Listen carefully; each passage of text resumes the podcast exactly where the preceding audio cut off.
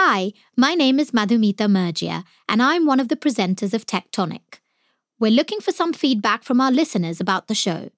So if you have a second, please fill out our brief listener survey, which you can find at ft.com/tectonic survey. Hang on. Straight on, yeah. Straight on. Back in February, Tectonic producer Josh and I visited the Port of Los Angeles. Now you might be wondering, why are they visiting a port for a series about quantum computing? Well, just hang in there. In half a mile, turn right. Do you want to describe what we're looking at going over this bridge? Well, we're just going over the Vincent Thomas Bridge into the most extraordinarily large port I've ever seen. Masses of multicolour containers on our left, and we're heading to meet some truckers. The port itself is a labyrinth of off-ramps and overpasses. As we pulled in, we got a good view of the dangling cranes, massive cargo ships, and just mountains upon mountains of shipping containers. Look at the, just as far as you can see, they're just boxes. Yeah, what happens if you lose one? How the hell would you ever find it? We parked on a back road in the port, had a bite to eat at a taco stand, and spoke to a couple of truck drivers who were taking their lunch break. Can you tell us your name? My name is Abdulio Reyes. These truckers play a crucial role at the port, picking up containers shipped in from around the world and starting their journey across the country. Can you describe your typical day? Well, yeah, I live in north of Bakersfield. It's Delano. It's a small town. And I wake up at 5 in the morning. I get the empty container loaded, and I come back over here about 12. I'll get home at 7, 8. But it's a long day. Yeah, it's a long day. It's like between 12 and 14 hours. It depends on how the port is working. The Port of LA is incredibly busy. Tens of thousands of containers come in and out of the port complex every single day. And that means that truck drivers often find themselves waiting in long lines. Sometimes we make big lines, like 2-3 hours. You have to keep your mind, like the prisoners, you have to keep your minds busy on something else. So yeah, you don't get bored or you get stressed. So the truckers have to find creative ways to fill their time. What do you do when you're waiting? Sometimes I read a book, right. The Bible. Okay. I'm a Jehovah's Witness. Right. What do you do while you're waiting? For me, I usually I put an audiobook on, or if it's a long period, then I'll probably take a nap. And what do you do when you're waiting? Watching my videos. Oh, sometimes I exercise. What kind of exercise do you do? Anything. Boxing, jumping. Yeah, you have to keep your mind busy. In theory, ports like this one have a simple task: to get crates of goods off ships and onto trucks as quickly and efficiently as possible. But in practice, things can get complicated really quickly. It's a huge logistical operation with loads of moving parts. Ships waiting to dock, trucks arriving to collect their containers, and cranes moving around ever-growing piles of cargo. The port is one massive logistical nightmare, and this is where quantum computers come in, because logistical nightmares with lots of moving parts are exactly the kinds of problems that quantum computers are supposed to be able to solve. And here in Los Angeles, they're actually using a quantum computer to put that theory into practice.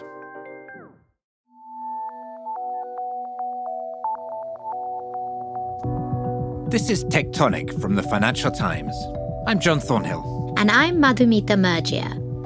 A new type of computer is being built that can do things no other computer can do. Quantum computers harness the mysteries of quantum physics, and people building them say they're going to change the world. So far, we've heard a lot of speculation about what quantum computers might do in the future. But there are people trying to apply quantum computing's power to real-world problems right now. I'm at the Port of Los Angeles, where people say that quantum computers are already having a big impact. But are they really? In this episode, quantum's first port of call.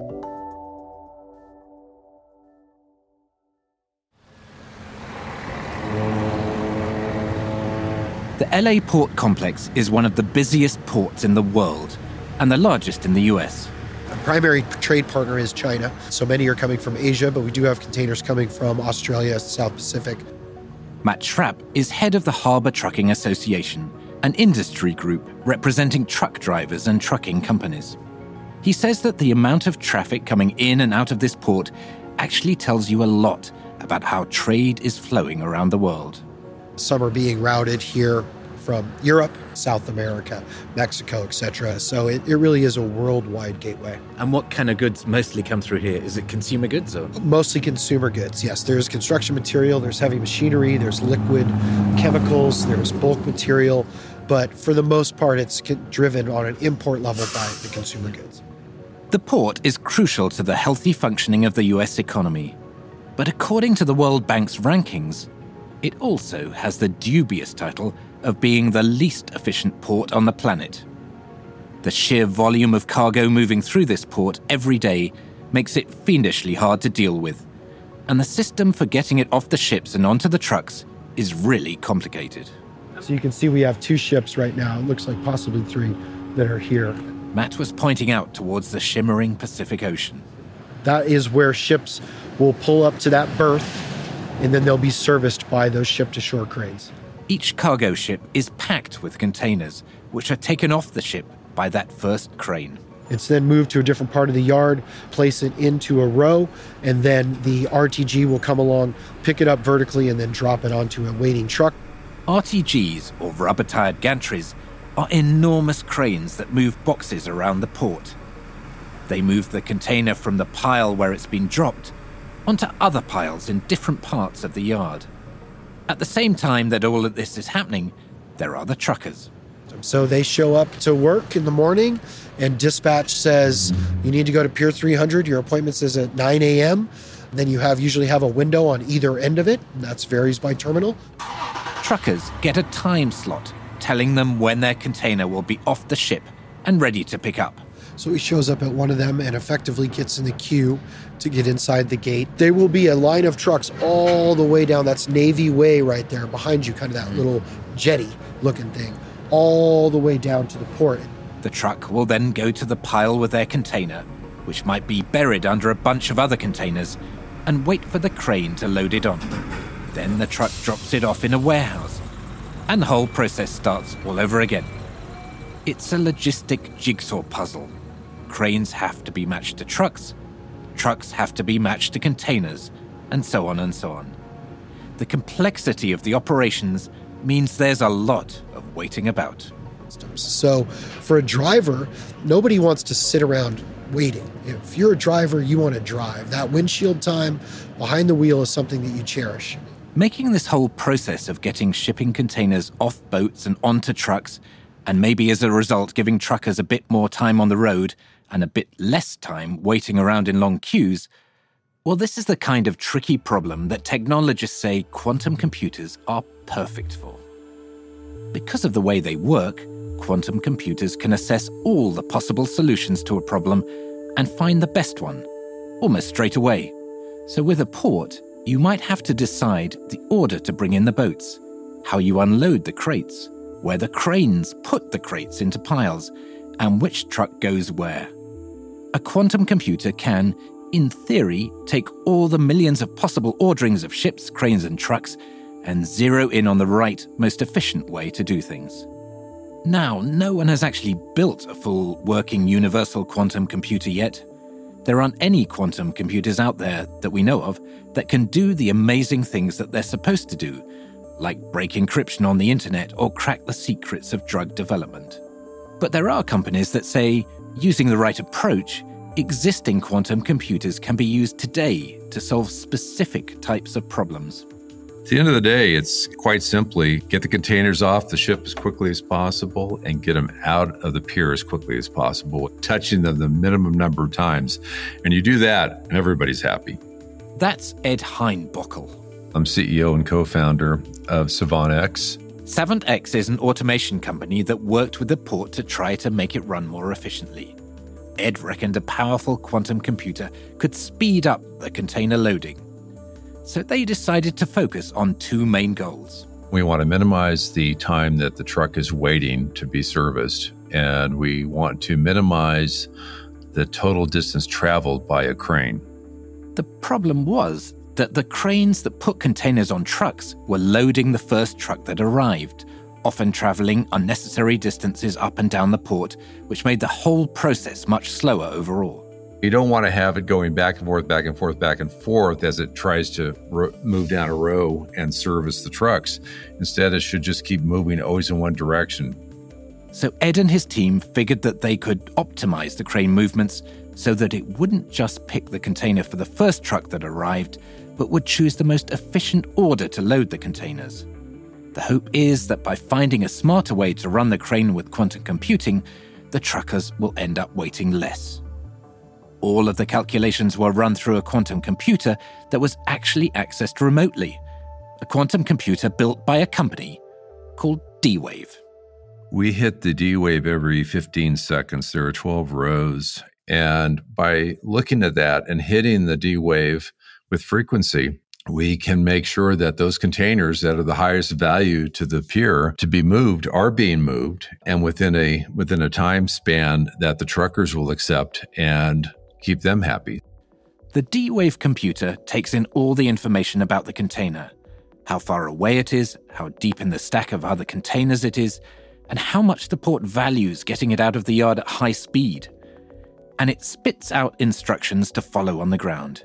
But is there any evidence that a quantum computer has actually changed anything in practice since it was introduced at the port?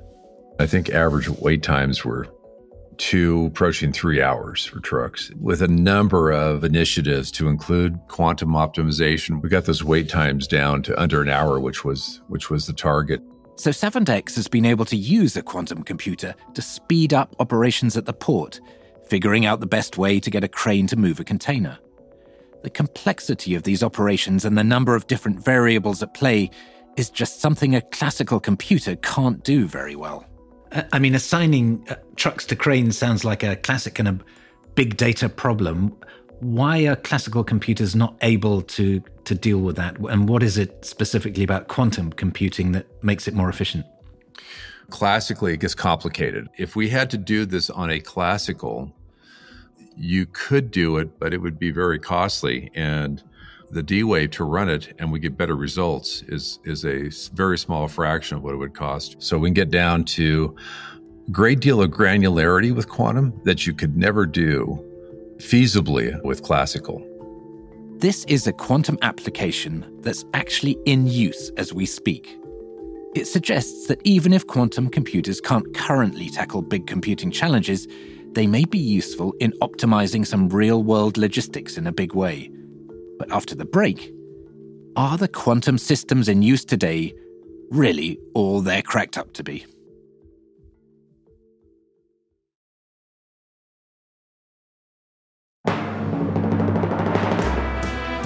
Los Angeles is the home of glitz, glamour, and the least efficient port in the world. And at that container port, a company called SavantX is trying to speed up operations with the help of quantum computing. The quantum systems they use are run by a company called D-Wave, who have built a very particular kind of quantum computer. We're not talking about something that will become available in the future. We are talking about technology, systems, and services that are available for our customers' use today. This is Alan Baratz, the head of D-Wave Systems, a quantum company based in Canada. We're the first and only commercial quantum computing company. And the reason why we are currently the only commercial quantum computing company is that we selected a very different approach to quantum computing. D-Wave's computers don't do everything that a quantum computer is supposed to be able to do. They do one thing, and one thing only: solve optimization problems. And Alan says optimization problems are everywhere. These are problems like employee scheduling or cargo container loading and unloading or protein folding. Frankly, most of the important hard problems that businesses need to solve are optimization problems. So these are the things that make us quite different from everybody else in the quantum industry. Optimization is an application that quantum computer researchers have been talking about for years. And there's one category of optimization problems that is so complex and requires so much calculation time that only a quantum computer really has a shot. It's known as an exponentially hard or an NP-hard optimization problem. You might be familiar with one classic NP-hard problem, the traveling salesman. Imagine a traveling salesman, a door-to-door vacuum seller maybe, who needs to find the best route to visit a certain number of towns on his patch. He doesn't want to travel unnecessarily, zigzagging back and forth between towns. But there are many possible routes to get this traveling vacuum seller between the different towns. It's very challenging for a classical computer to work through all these different routes and figure out which one is the most efficient. But Alan says that is exactly the kind of problem that D-Wave can solve. We can solve the traveling salesman problem, and we do for customers. But D-Wave's computers have limits. For one, their computer doesn't find the best or the optimal solution to get the traveling salesman from town to town. It just finds a solution that D-Wave says is better than a classical computer. But Alan says that D-Wave's type of quantum computer has allowed them to have meaningful commercial applications far beyond other tech companies. That comes down to the two major varieties of quantum computers that are currently being built. There is annealing and there is gate model. We decided to start with annealing. Everybody else in the industry decided to start with gate model. We selected annealing because it's a much easier technology to work with. It's easier to scale. That's why we're currently at 5,000 qubits when everybody else is at about 100 qubits. And annealing is extremely good at solving optimization problems. An annealing computer can't do all the problems that a gate model can. Alan readily admits that D-Wave won't be able to run Shor's algorithm for cracking RSA or model quantum chemistry, for example, which we mentioned earlier in the series. It just does one problem: optimization. And we should say D-Wave is controversial. Many quantum computer researchers are skeptical of what they do. Critics of D-Wave's optimization approach really frustrate Alan. His explanation? Well, they're just jealous. I'll say envy in the following sense. D-Wave was the only company in the world that decided to start with annealing quantum computers. Everybody else decided to start with gate. And that's turned out to be a really valuable decision for D-Wave. Alan sees the whole world as being made up of NP-hard problems, just waiting to be solved by a D-Wave solution. But all that D-Wave is doing is finding a solution that's better than classical computers. And some researchers say there isn't definitive theoretical proof as to how much better annealing is compared to classical computing. That's one of the reasons why it can be hard to gauge the actual impact D-Wave's system is having on real-world problems, like the optimization puzzle at the port. The quantum system was only introduced at one part at the port, an area called Pier 300. The truckers work across 12 different piers. You'd think the truckers would be impressed by the newfound efficiency at Pier 300, but that's not what we found when we spoke to them. Have you noticed any difference in those 23 years you've been here? Has it got more automated? Has it got more efficient? Or? Well, no, everything's the same. There's certain terminals that takes a little longer. There's other terminals, for example, much quicker. Which ones are they? Which are the terminals that are... I would say Pier E, Long Beach. In fact, it wasn't Pier 300, but a completely different pier, named Pier E, which doesn't use quantum at all. That was the favorite of many truckers. For me, Pier E. All right. Yeah, everyone says that. Oh, Pier E. Pier E. It's faster. Pier E. Pier E. They got that, all these machines. It takes like 5 minutes to 10 minutes and you'll be going out. And Pier 300? Do you know anything about that one? Or? 300 right there. Yeah. It's, sometimes the line's usually big. When we asked Matt Schrap, head of the Harbor Trucking Association, about Ed's claim that they were seeing big reductions in waiting times, he wasn't so sure either. Does that seem credible to you? I'll believe it when I see it. Matt shared his data about waiting times at Pier 300, and according to those numbers, there hasn't been any change at all since quantum was introduced. This is all quite far removed from what SavantX claims of massive reductions in wait times. SavantX, we should mention, says that Harbor Trucking's data isn't representative. But it's also worth remembering that the quantum system at Pier 300 wasn't designed for the people working this port. It was built first and foremost to save money for the operators of Pier 300. Sometimes that doesn't work out quite so well for the truck drivers. So, Madhu, we were visiting the Port of Los Angeles where we were seeing how a quantum computer could affect the operations of the port, but you as AI editor at the Financial Times have seen how kind of automation processes work in lots of different industries and sectors. What do you make of all this? So it's hard to imagine with quantum computers what the efficiencies could look like because they don't, as we've said, they don't really exist at scale. But a good maybe example anchored in reality today is when you introduce algorithms, for example, run by artificial intelligence, because you do see some parallels with this complaint about really efficiency not improving as much as expected. It's not always because the technology doesn't work or isn't good enough. It's often because of the human factors that come into play when you put automation into a chaotic, complex system, which involves lots of moving parts, but also lots of human beings who behave differently around new technologies, who might resist them, who have habits in place that mean that you don't see the efficiencies that engineers would expect in a laboratory. And the other problem, of course, is how it changes jobs and maybe even makes some jobs redundant. The third thing is it is really hard to measure exactly what's being improved across a whole system and, how to quantify that. I mean, is that what you found with the LA port as well? I think you're quite right. I mean, one of the things that really struck us, I think, was just how complex this port system is. And people tend to focus on the kind of narrow technological aspect of all this, but it's part of a far bigger human ecosystem. There are all the shippers and the truckers and the containers operators and the lift operators. It's an incredibly complex operation, and so you can optimize one small part of it, but that doesn't mean to say you're going to improve the overall efficiency of the entire port. SavantX say that they're definitely reducing the number of cranes needed at the port, which would result in savings. But this is a major issue for the dock workers there, and they wouldn't speak to us because of an ongoing contract negotiation.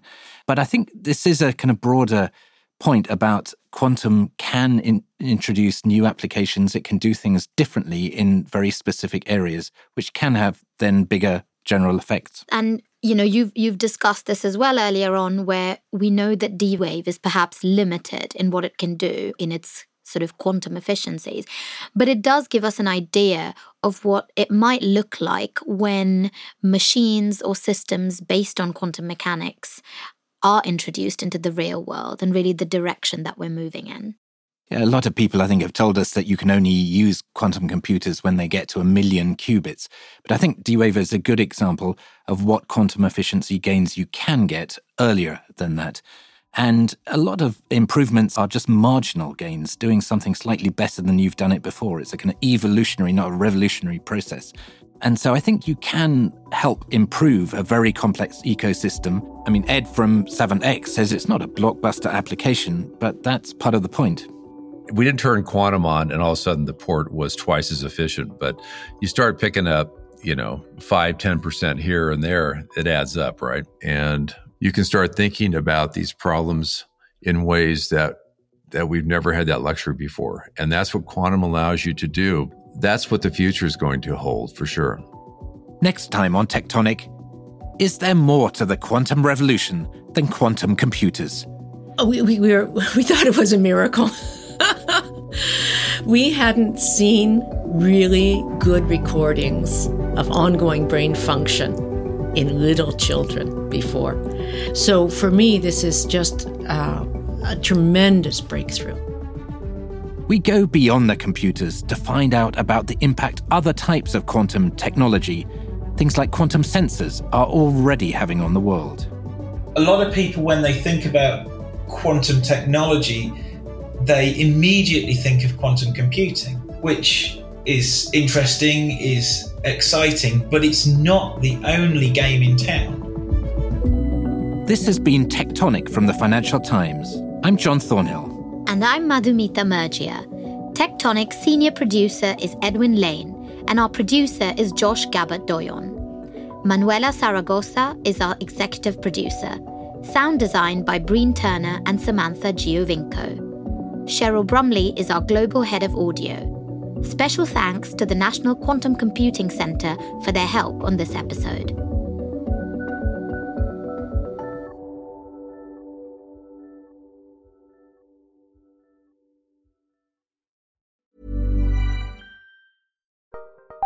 Join Capital Group CEO Mike Gitlin for a new edition of the Capital Ideas Podcast.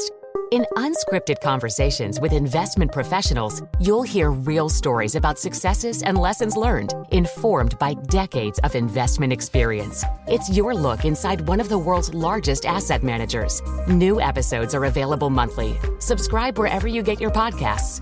Invest 30 minutes in an episode today. Published by American Funds Distributors, Inc. Hi, this is Matt and Sean from Two Black Guys with Good Credit. From a local business to a global corporation.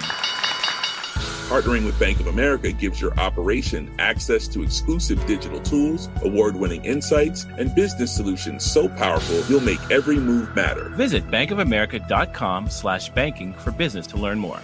What would you like the power to do? Bank of America, N.A., copyright 2024.